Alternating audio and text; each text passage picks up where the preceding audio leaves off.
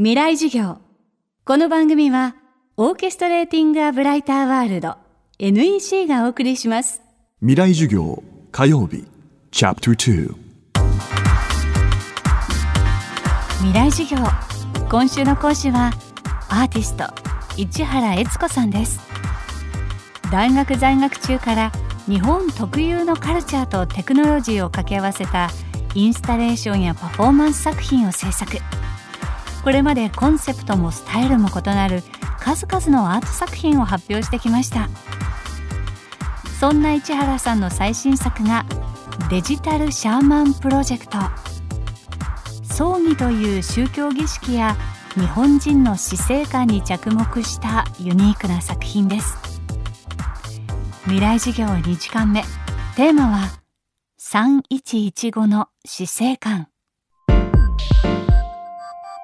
デジタルシャーマンプロジェクトは、まあ、平たく言うと、まあ、誰かが生きているうちにその人の顔とか声とか仕草とか、まあ、体のデータっていうのを取っておいてですね でその方が亡くなってしまってからもあの家庭用ロボットにそのデータを入れてで、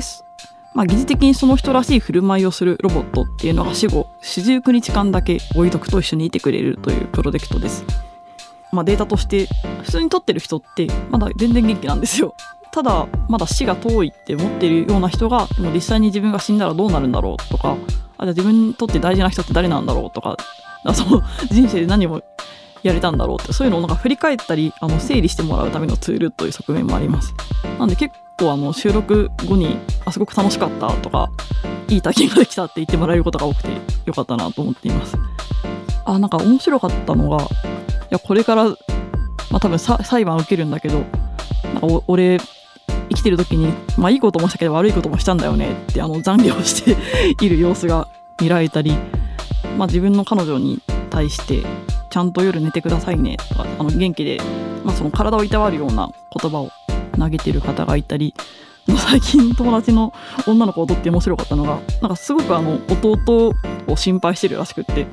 いや本当にあのうちの家を背負うんだからしっかりしてくださいよってなんか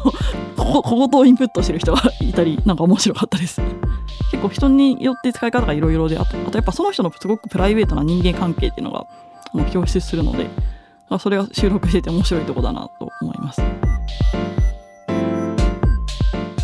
作品を作る中でその人間の弔いの制度の変遷みたいなのを調べてたんですけどやっぱりあの昔の村社会だと誰か死んだら、まあ、多分そもそも核家族じゃなくてもういろんな代が一つの家に住んでるんで結構死体を見たりあの誰かを弔ったり死に立ち会ったりっていう機会がすごく多いと思うんですけどだんだんその家族化していったり、まあ、都市にあの人が移り住んでいくにつれてどんどんこう人の死っていうのは隠蔽されているというか、まあ、包み隠されているというかなるべくこう人が遭遇しないようになってるんじゃないかなっていう気がしていてあもちろんあのそれ自体が悪いことだとは特に言わないんですけどもそれによってなんか人が亡くなるっていうことって何なんだろうっていうのを、まあ、目の当たりにしてちょっと死に対して接触してなれるっていうのもいきなりなく、まあ、大事な人がガーンと死んでいく恐怖みたいなのがあるんじゃないかなと思います。昨年末からあの NTT のインターコミュニケーションセンターというところで展示をさせていただいたんですけどやっぱりあの展示のアンケートとかを見ているとなんかみんなやっぱ死について関心があるんだなって思ってあんまりこう口に出さないじゃないですかその自分が死んだらどうなるのかとかその身内が亡くなってどう思ったとかあんまりこうオフィシャルとかソーシャルパブリックに話しにくいテーマなんですけどみんな本当にそれぞれすごく豊かな死生観とかあの死についての思い出っていうのを持っていてでそれをやっぱりあの話したり考えたりするっていうのは潜在的な欲求というかあの願望があるんじゃないかなっていうのをその展示のアンケートとかの声を見て思いました。あの若い世代が反応があるのが意外で特にやっぱり3.11とかあってあれ以降みんなうっすらとその誰かが亡くなることとか自分がいつ死んでしまうか分かんないことっていうのをうっすら心の底で感じているんじゃないかなと思っていてやっぱそのいつ死ぬか分からない大事な人いつ失うか分からないっていう不安っていうのはもう日本に住んでる限りまあでも世界でもテロとかいろいろありますけどまあ心の奥底にあるんだろうなと思います今週の講師はアーティスト市原悦子さん。今日のテーマは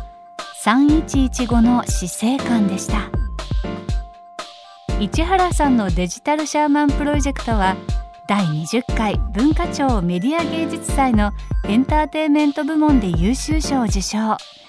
月16日から東京オペラシティなどで受賞作品の展示が行われます。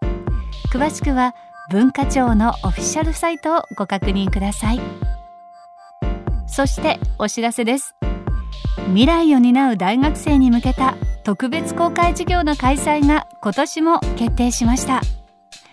FM フェスティバル未来授業明日の日本人たちへ。人工知能は産業社会の何を変えるのか。講師は人工知能研究のカリスマ東京大学准教授松尾豊先生。映画「君の名は」プロデューサーでもある川村元気さん。ゴリラ研究の第一人者京都大学総長の山際十一先生。開催日程は10月15日日曜日です。この授業に参加したい討論したいという大学生200名をご招待します。ご応募は東京 FM のトップページから。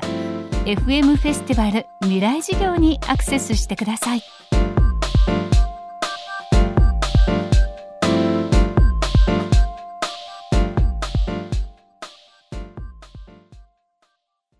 未来授業。この番組はオーケストレーティング・ア・ブライター・ワールド。NEC がお送りしました。